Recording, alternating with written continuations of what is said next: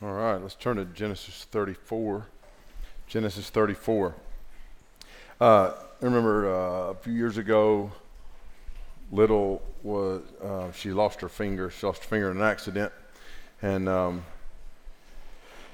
and and the doctors tried to save it, and they couldn't save it, and so they're going to have to amputate it. And uh, we had a guy that worked at camp. His name was Daniel Ritchie.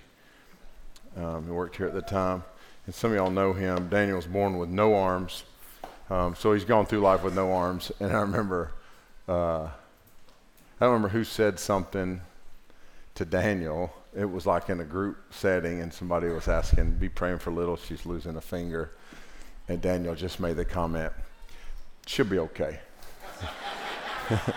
and uh, and I just, man, I've always thought about that story in my life. Like, no matter how bad a situation is, context is so important. Or I guess what is, what is it relative to? You know, what's your situation relative to? Um, we have a we have a weighty passage in front of us, and uh, it is one that. So, so I am not in the same category as A.W. Pink. He's one of the great pastors, teachers, commentators of modern history, and in his commentary, he skipped this chapter.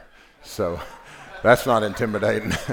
Um, and so it's a heavy it's a heavy passage. It's it's in the vein of you know um, there's so many there's so many heavy texts that we've been through. We're 34 chapters into Genesis, and we give you something to think about as we kind of set this up, get our minds going in the same direction here. Um, some things to think about. The story of Hagar is horrible. It's horrible. It was it was but the redeeming moment in the story of Hagar was when Yahweh's angel comes to Hagar and says, I'm going to be with you. I'm going to take care of you. You got this redeeming moment. Um, the story of Sodom and Gomorrah um, was, we worked through that story, and it's hard to find like the redeeming moment in that story. The story of Lot and his daughters it's really difficult to find the redeeming moment. So you've got one of the things that we're learning in, in Genesis, and let me say this as, as we think back to the beginning of this Moses is writing this, right? Moses is writing this. This is written by Moses to the people of Israel many generations later while they're in, in, the, in the wilderness. They've, they've escaped slavery, they're in the wilderness, and Moses is a master storyteller. But master, master storytellers don't only tell stories that have happy endings. But we tend to only want to hear stories that have happy endings. So we get into this story and we look for the, if you look for the redeeming moment in the 31 verses of Genesis 34, you will not find it. You will not find it. It's not in these verses. What you have to do is zoom out and look at the bigger narrative of Scripture and what God's doing in history. The redeeming moment in history is the cross of Jesus and the three days subsequent to that and the empty tomb. That's the redeeming moment in history. So when you get to a place in Scripture, this is very important for the listener, for the student of the Word of God, and we want to be a church that is theologically grounded. When you come to places in Scripture, I had a conversation with some girls this week that are here tonight. Uh, and, and they were counseling some high school girls who were saying, How do we reconcile David killing 200 Philistines in order to get, like, as a bride price? And that's a dark story. And then David is rewarded with the, with the, with the bride, you know? And, and you go, okay, if this is, this is the story of God, what do we do with stories like that? You zoom out you zoom out. Sometimes you zoom in and sometimes you zoom out and when you're zooming when you're zooming in hard enough and you start to lose focus, you zoom out. This is what you do. Anybody have to use these yet? Right? What do you do if you don't have these? You back out, right?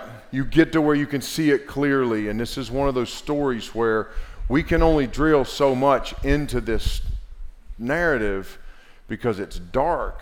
And there's there's there's some glimpses of redemption, but it's like oh, there it is, there it is. Nope. And then there's like a crash and a burn.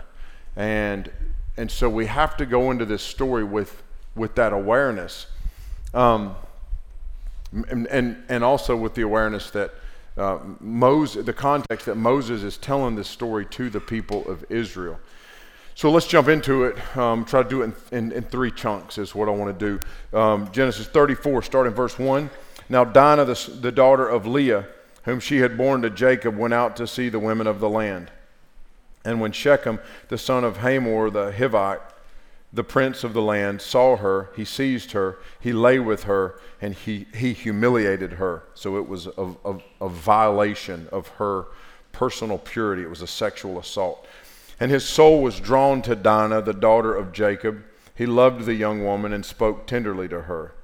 So Shechem spoke to his father Hamor, saying, Get me this girl for my wife. Now Jacob heard that he had defiled his daughter Dinah, but his sons were with his livestock in the field, so Jacob held his peace until they came. And Hamor, the father of Shechem, went out to Jacob to speak with him. The sons of Jacob had come in from the field as soon as they had heard of it, and the men were indignant and were very angry because he had done an outrageous thing in Israel by lying with Jacob's daughter. For such a thing must not be done. But Hamor spoke with them, saying, The soul of my son Shechem longs for your daughter. Please give her to him to be his wife. Okay, so let's, let's uh, consider a couple things here. So the first thing to consider is to ask the question, what are they doing in Shechem? Because if we go back to chapter 28, God had commanded Jacob to go to Bethel. And Jacob, on the journey to Bethel, stops in Shechem at the end of chapter 33 and purchases land in a pagan environment. Now, there's, there, the commentators don't agree on this. Um, some will say, well, but they're on the way and they're getting there, and, and but then the, like the overwhelming volume of commentaries and study and, and, research that I did, guys are saying he didn't go all the way. This is a Jacob thing, man. He didn't carry through, like he didn't carry it out. He didn't go through with what God had commanded him. And so they settle in Shechem, and that first verse says that his daughter, this is the daughter, and it designates that she's the daughter of Leah. Now, why is that significant? Because when Leah and Rachel, when that story happens, you remember it said that Jacob actually hated Leah, and then he had children by her. And so he has, he has these four sons, he has a daughter by her, and so it would appear that, that Dinah is out from under Jacob's patriarchal or fatherly care. This is a father who is not engaged with his daughter. He's not paying attention to his daughter. And so she's in the land. She's mingling with Canaanites. Do listen, doing Canaanite things. She's her worldview is being shaped by the pagan world around her. Her, her opinion of style or sexuality or relationships are being shaped by the world around her. And she puts herself in a compromising situation. And we could speculate on like what part of that is her responsibility, but we don't need to do that. The bottom line is the, the majority of the responsibility is laid at the feet of Jacob. He's the patriarch, he's the father, he's the leader, he's commissioned by God to shepherd these people. Dads have an inerrant, God given responsibility to pay attention to their kids, to know what they're watching, to know what they're doing on their phone, to know who they're spending time with, to know that, to be aware of that, and to not be afraid to it's okay if you if you don't let a 15 year old have her way. That's okay. She's 15. And I'm going to make some 15 year olds mad now. You don't know as much as you think you know when you're 15 years old. You think you know. We, we said a couple weeks ago, I said, the older you get, the more you realize you don't know. Like, like, and that, and the more life just breaks you down and teaches you. And so, what it takes is an engaged father figure. Dads, your job is to be the number one discipler and shepherd in your home. That is not the job of the pastors of this church. That, set, that sits directly, squarely on the shoulders of fathers. That's a lesson for us. And a lot of times we can learn lessons by somebody doing something wrong better than we can learn lessons by somebody doing something right. And, and I don't know why she's hanging out with Canaanites. I just don't know. I can't figure it out. And, and, and, the, and the text is, for the most part, silent on that. But she is. And so she gets herself in a compromised situation, or she's pulled into a compromised situation in a society where women are totally objectified, and she's assaulted. And it's this real barbaric, I mean, it's so twisted, the terminology in verses 1 through 4, because it's like he does this to her, then he speaks tenderly to her. It's, dis, it's devious, it's demonic. And then he seeks to take possession of her. This is what he's de- he, we're dealing with pagan ideology.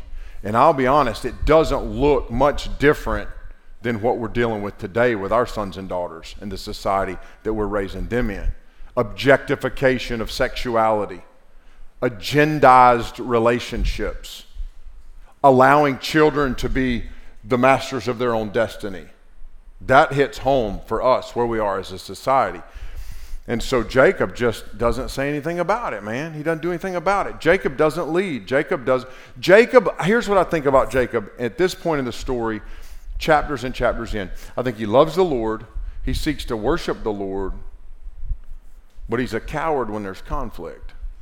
He, he absolutely unravels when there's conflict.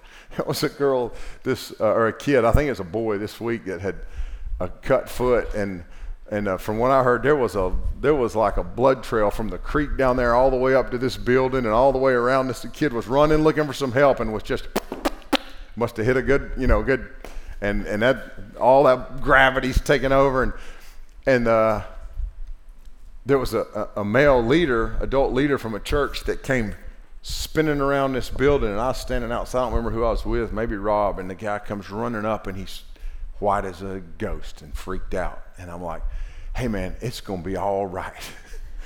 Some people don't do good when like stuff is is going down, you know, and and but for Jacob, it seems like every time things ramp up, think back to when that story, it was two weeks ago, the story where his brother Esau's coming and he's like just sending waves, like all the blessing God had given him. He's like sending it, take it. He's just panicking, take it, Esau. Then at the very end, he sends his wives and children, and he stays back. Like this guy is not good in a bad situation.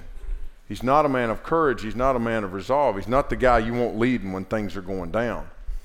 And so this uh, this dude, this this uh, local king. So you got a king Hamor, Hamor and Shechem, king and king's son. So daddy's money starts talking, and the boy's daddy comes out to Jacob and he's like, Hey, we got a situation. Here's the situation. Um, my son and your daughter are in a relationship, but the nature of the relationship is not something I know you're going to approve of. Let's strike a deal. And, and what jumps out at me at this point is that Jacob doesn't ask about his daughter. He doesn't say, Where's my daughter? He doesn't, he doesn't go completely savage, right? Like at this point, any dad who's worth anything is going to find his daughter. That's all that's going to matter at this point. But this is the guy, David, or uh, this is the guy that, Snowbird folks, did you hear, did you hear that slip? We've been talking about David for 11 weeks. Um, this is the guy that, that Jacob had bought his land off of. This is the king. This is the man of influence and this is the man who is, he's the man of influence who's taking up for his for his boy.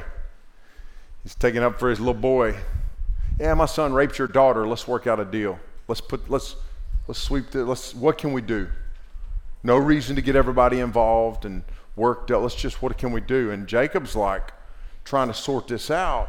Well, then Jake and Jacob, here's what Jacob's not doing. He's not advocating for his daughter. She's been literally she's been defiled. Let me explain this to you men that don't understand, or women who have never had this happen by God's grace. There's a bunch, now y'all listen, there are a bunch of people sitting in this room right now, an astronomical percentage. This is not unique to Red Oak. In any room with 300 people sitting in the room, this is, this is, this, this is the truth. An overwhelming number of people have had an experience where they were violated like statistics, secular statistics will say one in eight. Most conservative statistics will say one in four. Between one in four and one in eight. Our experience in doing student ministry over the last 25 years is that one in four is maybe even being generous. There's a bunch of red oak ladies that have been hurt at a time in their life where they couldn't fight for themselves. And what happens is the repercussive effect of that is you, you're, you're defiled in your body and you live in that body so you can't escape the feeling of defilement. Girls will say, I feel dirty. I can't wash it off. I can't get it clean. I can't get out from under it. I can't get away from it. Oftentimes, girls will describe, I took a shower, then I took another shower, then I took another shower, then I took another shower, and I just couldn't get rid of it. So the feeling of defilement leaves you isolated in a room full of people. And then you've got a dad that's not doing anything. She's guess where she's at when when Hamor when this dude shows up to talk to Jacob, Dinah's still in the city with these pagans. They're holding her. She's basically a human slave at this point. And all Jacob's trying to do is is weigh his options. So that when so so feeling the weight of this when the brothers show up, they hear about it and they are indignant. They are indignant and they're going to do something about it. In fact, the, the one thing that's spoken that's so truthful in, in the text is in verse 7 when the sons of Jacob had come in from the field as soon as they heard of it, and the men were indignant and were very angry because he had done an outrageous thing in Israel by lying with Jacob's daughter, for such a thing must not be done. He says they're indignant because it's outrageous and this thing should not be done. This is where, like, sometimes I feel like where we're at right now as a society we're scared to speak up and just say, hey, that's, that's wrong. That's not okay. This, this sexually perverse thing is not okay according to what the Word of God teaches. But nobody's even speaking up. These guys are like, okay, let's start by recognizing this is outrageous. Our daughter is in the city. She's in Shechem right now, being held, and maybe she's not being held against her will. I don't know, but she's 15. She doesn't get to make that choice. She's 15. She doesn't get to make that choice. Kindergartners don't get to choose those types of things. Eighth graders don't get to choose those types of things. A male's frontal lobe doesn't even completely solidly form until he's 25. You can't even, you can't buy alcohol till you're 21. You can't get a rental vehicle in most states till you're 25. You can't vote till you're 18. But we're going to celebrate sexual expression at 13 in our culture right now. Looks a lot like Shechem. And the brothers show up and they're like, no, no, no, no, no. We're men of conviction. This is not okay. We're not going to allow this. We're going to do something about this. Th- this is incendiary. They return from the fields and they determine that they're going to do something about it. But it says in verse 8 Hamor spoke with them, saying, The soul of my son Shechem longs for your daughter. Please give him to be his wife. He, he's like, This guy's slimy, man. He's slimy, and he's also never had anybody stand up to him because he's the king of this little kingdom. I mean, it's not an impressive kingdom. Like it, when you study world history in 10th grade or whenever it was in your school, then, you know, it's like Nero and, um, and uh, the, all, like go back through the Roman Caesars and then Xerxes and the Persian kings and then we look and then and then there's the guy from Shechem. Nope, he's not in there. Like this is a small dude in a small pond, but he's got an exaggerated opinion of his own importance and influence, and so he's pushing that, and so he starts to try to manipulate these boys and so he's going to cut a deal with them. Verse 9 Make marriages with us, give your daughters to us, and take our daughters for yourselves. You shall dwell with us, and the land shall be open to you. Dwell and trade in it, and get property in it. Shechem also said to her father and to her brothers, Let me find favor in your eyes, and whatever you say to me, I will give. Ask for me a great bride price as a gift, as you will, and I will give whatever you say to me. Only give me the young woman to be my wife. The sons of Jacob answered Shechem and his father Hamor deceitfully because he had defiled their sister Dinah. They said to them, We cannot do this thing to give our sister to one who is uncircumcised, for that will be a disgrace to us. Only in this condition will we agree with you that you'll become as we are by every male among you being circumcised. Then we will give our daughters to you, and we will take your daughters to ourselves, and we will dwell with you and become one people. But if you will not listen to us and be circumcised, we'll not take our daughter, and we will be gone. We will take our daughter, and we will be gone. The plan is that the two groups join together, become one people. Um, in verse 13, it says, Dinah's brothers speak deceitfully. Remember, circumcision was a Jewish practice given as a sign of obedience, surrender, and hope to those who would join the people of God and the people of promise. So they're taking this thing and they're twisting it to use it for deception. I don't want to miss or lose Dinah in the middle of this portion of the story because she's constantly overlooked by Jacob and by Hamor and by Shechem. Her brothers are the only ones speaking for her. They're the only ones advocating for her, defending her, fighting for her. And so they're the only ones that are paying attention to her. But they're doing it deceitfully, not totally honorably. Verse 18 Their words pleased Hamor and Hamor's son Shechem, and the young men did not, uh, did not delay to do the thing because he delighted in Jacob's daughter. Now he's the most honored of all his father's house. So Hamor and his son Shechem came to the gate of their city and spoke to the men of their city, saying, These men are at peace with us. Let them dwell in the land and trade in it, for behold, the land is large enough for them. Let us take their daughters as wives. Let us give them our daughters. Only on this condition will the men agree to dwell with us to become one people. When every male among us is circumcised, as they are circumcised. Will not their livestock, their property, and all their beasts be ours? Only let us agree with them, and they will dwell with us. And all who went out of the gate of the city listened to Hamor and his son Shechem, and every male was circumcised, all who went out of the gate of the city. So these guys are willing to do whatever they need to do, but we're told their reason for doing it is personal gain. If we do this, we get all of their assets. We get their livestock, we get their money, we get like like these boys are willing to, to say or do whatever they need to do, but it's for personal gain. It's kind of like, I see this a lot where um, a girl likes a boy, the mom of the girl likes the boy because he's cute or whatever that means. Dads, when we see boys, we don't see cute. I never seen I never seen a cute teenage boy, not one. It's not he does not exist. Not as long as I got teenage daughters. He's cute. He's cute. But a lot of times you see this thing where the girl say, "Well, he, his family doesn't go to church, but he says he believes in God." All right, there's a need for a like-mindedness when it comes to worldview, when it comes to your faith, and this is even outside of the Christian realm. Like this is just practical. It's very difficult to go through life, to do life with somebody that doesn't share the same worldview. These guys are like, yeah, we'll say whatever, we'll do whatever, we'll, we'll, do your, we'll do your little ceremony and then heal up and move forward. Okay, verse 25. On the third day, when they were sore, two of the sons of Jacob, Simeon and Levi, Dinah's brothers, took their swords, came against the city while it felt secure, and killed all the males. They killed Hamor, killed his son Shechem with the sword. They took Dinah out of Shechem's house and went away, so she's still there. The sons of Jacob came on the slain and plundered the city because they had defiled their sister. They took their flocks, their herds, their donkeys, and whatever was in the city and in the field. All their wealth, all their little ones, their wives, and all that was in the houses they captured and plundered. This isn't justice, it's vengeance. And vengeance always brings you down, it never brings a good or right in. In vengeance, you become like the one that you're attacking. Vengeance always makes things worse.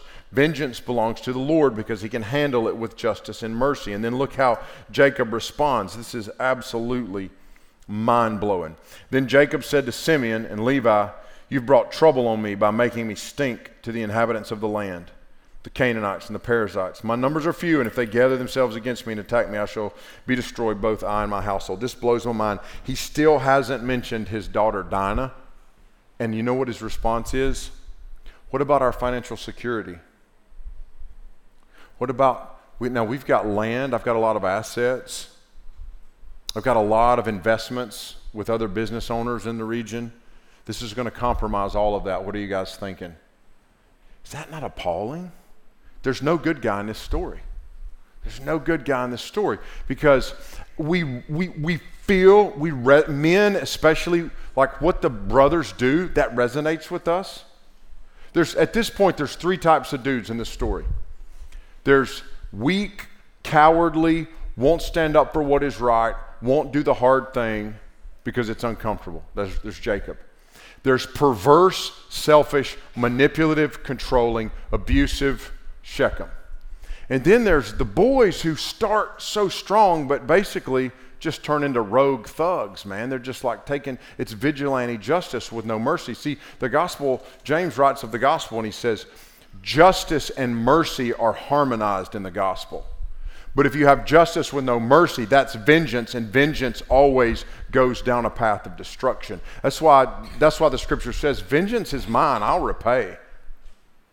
That's what the Lord The Lord can be trusted with vengeance because his vengeance is, is vengeance in the context of justice, and justice in the context of God executing justice is always balanced with mercy.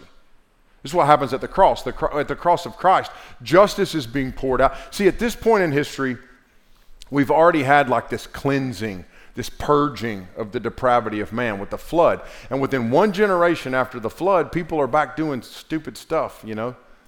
People are back losing control of themselves.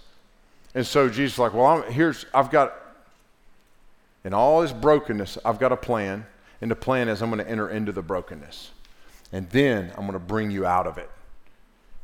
And I'm going to, and I'm going to bring you out of it and set you in a place where you can experience freedom from that brokenness spiritual freedom, emotional freedom, psychological freedom. But verse 31, look how the boys respond to Jacob. But they said, Should he treat our sister like a prostitute? Jacob's like, What about my assets? What about my mutual funds?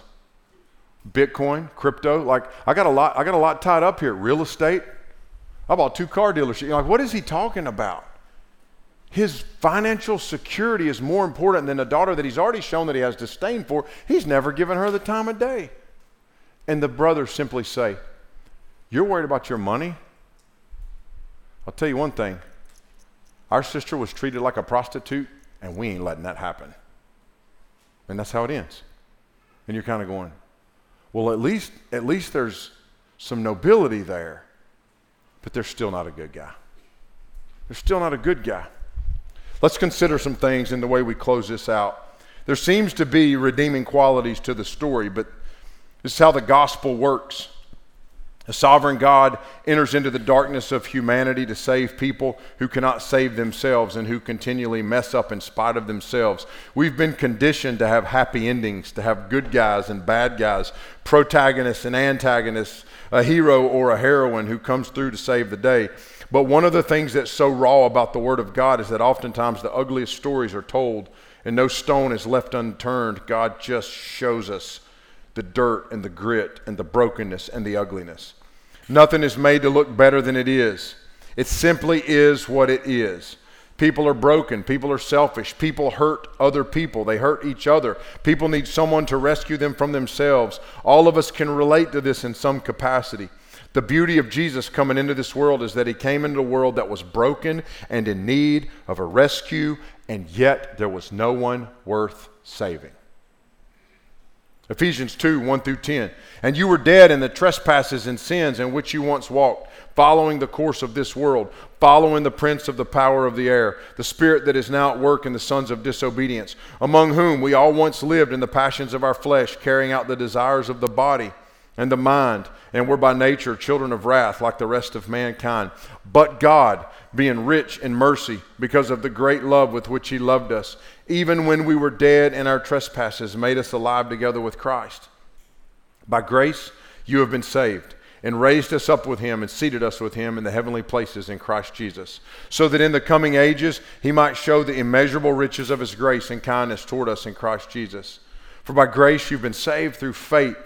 This is not your own doing, it's the gift of God, not a result of works, so that no one may boast. For we are His workmanship created in Christ Jesus for good works, which God prepared beforehand that we should walk in them. Even when we think of the lineage of Jesus, we see all of this in full form.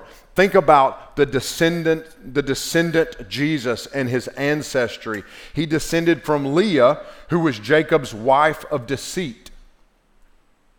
Then she gave birth to a son named Judah, who would sleep with a prostitute and give birth to a son that prostitute's name was Tamar. Leah Tamar. A few generations later, there would be a prostitute named Rahab. If you don't know the story of Rahab, she's this prostitute living in this really dark and broken city called Jericho. And there's this rescue mission to bring her and her family out of there. Well, that lady is in the line of Christ. Then there's Ruth, who was a Moabite, a pagan people. There's Bathsheba, who was an, the woman that committed adultery with David. There's Mary, an unwed teenage mother. Like, like when the world writes a story about a, about a man becoming king or about a God taking his rightful place, they don't do it that way. What Jesus is doing is he's entering into not just humanity, but where he comes into the human experience is in the most depraved places a deceptive prostitute, a broken Moabite, Leah, Mary. Jesus enters into the brokenness so that he might bring people out of it. He does this in his own ministry on the earth. Think of the woman at the well the man born blind. Just in John's gospel, woman at the well where Jesus goes and meets with this lady, what does he do? He brings her out spiritually. The, the, the man that's born blind, that the rest of his life he can see, but he deals with the ridicule of being healed by Jesus. Jesus is constantly engaging people in their story, the story of the stories of lepers who are unclean unclean and unable to interact with other humans because that disease was so feared. Lepers in the New Testament time period, man, they couldn't even like, they couldn't interact with their own family. They had to live in these colonies. We've seen these colonies in places like India, parts of Africa. We've seen them, they still exist. It's weird, man. People living out there, nobody will interact with them. Remember how, remember how through the, the pandemic, how a lot of us start to feel the stress of not having human interaction? Imagine living your whole life like that and you're just unclean. Lepers were like that, and Jesus would go to these lepers and he'd physically touch them. Some of them never haven't been physically touched in a decade. He enters into human suffering. He identifies with people in their brokenness. This is the gospel. Listen to what 1 Corinthians 6 9 to 11 says. Or do you not know that the unrighteous will not inherit the kingdom of God? Do not be deceived, neither the sexually immoral, nor idolaters, or adulterers, or men who practice homosexuality, nor thieves, nor the greedy, nor drunkards, nor revilers, nor swindlers will inherit the kingdom of God. And such were some of you, but you were washed, you were sanctified, you were justified in the name of the Lord Jesus Christ and by the Spirit of our God. That idea that you're washed and cleansed from your sin, like think about what Dinah needed in her defilement was to know that there is a God who cleanses people from unrighteousness. What some of you need to know tonight in the shame that you live with from your own story is that there is a Jesus who cleanses you from unrighteousness from the inside out. That's what the gospel is. He cleanses you, cleanses you. Such were some of you, and you were washed. You were sanctified. You were justified in the name of the Lord Jesus by the Spirit of our God. He brings healing. This type of story frustrates or angers or appeals to a demand for justice, but God had brought a cleansing and a purging justice through the cross of Christ. The gospel is the story of Jesus, entering into the darkness and brokenness of the world to bring justice and mercy. The boys tried for justice, but it turned into revenge which actually turned into personal gain. That's not the same thing as justice.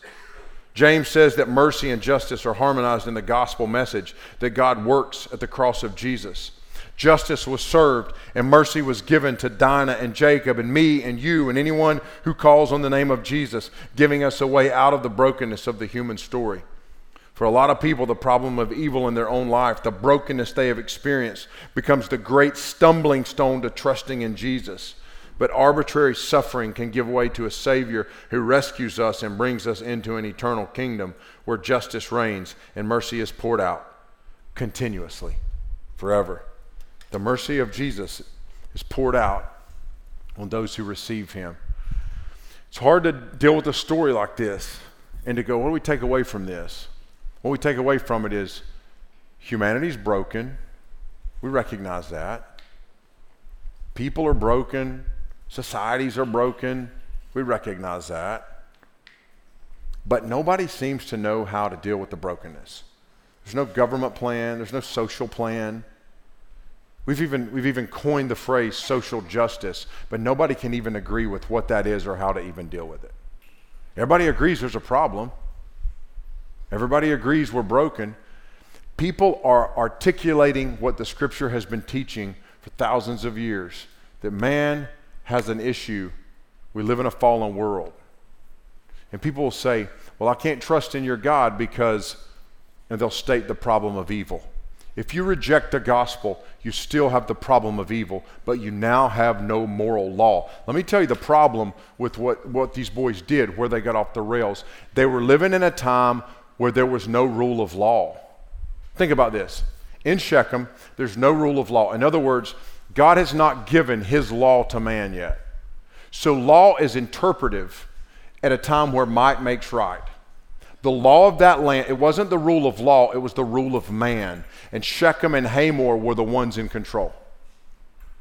What, what are the boys going to do? Appeal to Shechem and Ham, appeal to the king and his son? Hey, there's been an injustice done against our sister. You're the one that committed it. We'd like to appeal to a higher power. He's the king. So they took matters into their own hands. It became vigilante justice. We live in a time where God has established a law man sees his inability to live up to God's law, and that increases our recognition of the brokenness and darkness of the world we live in. We live in a broken world, but rejecting God doesn't make the brokenness go away. Oh, I don't believe in Jesus because the world's screwed up. Oh, okay. So do you not believe the world's screwed up? If you don't believe in Jesus, like what what what's the application? What Jesus has done is entered into the brokenness and says, Physically, you're going to feel the weight of this. Spiritually, emotionally, you live in a fallen world, but I'm going to bring you out of that. Jesus entered into it so that through salvation, he could give us meaning and purpose and take that thing that makes no sense and put it in its rightful place so that it no longer becomes the thing that controls you, no longer becomes the thing that overwhelms you. We zoom out, we zoom out, what we get is it's a big, ugly history. But Jesus is redeeming it. And he's doing it through the message of his gospel. And one day, he will bring justice to the abuser. And in this life, if we can bring justice to the abuser, thank God we live in a society that will do that. And we're a church that if you come to us, ladies, and you say, This happened to me, we're going to go to the full letter of the law in whatever way is appropriate and allowed. But ultimately, what you need is what only Jesus can bring. And that's the healing that goes so deep that it cleanses and restores and gives purpose and value. And the gospel does that. Let's pray. Lord, I pray that you take story of brokenness. God, I pray for visitors that are here tonight that are probably thinking, what in the world is this church up to? But God, as we work through the book of Genesis verse by verse, the beauty but the difficulty is that when we come to these kinds of passages, we can't go around them. We got to work through it. We got to deal with it. We got to see a, a main idea in a story like this, which is God is moving and working in history, sometimes in spite of our own brokenness. And thank you that you are bigger than our mess ups. You are bigger than our inability to deal with things on our own in our own strength. Help us to learn from that. And tonight I pray that if there's someone here that doesn't know you, that they would have their mind awakened and made aware of the reality of who you are. Lord Jesus, I pray that you'll be glorified in everything that's going to happen in the, in the last few minutes here as we sing and in fellowship and hang out with each other. I pray that you be glorified as the truth of your word settles into our hearts and minds, even as we go from here in Jesus' name. Amen. Amen.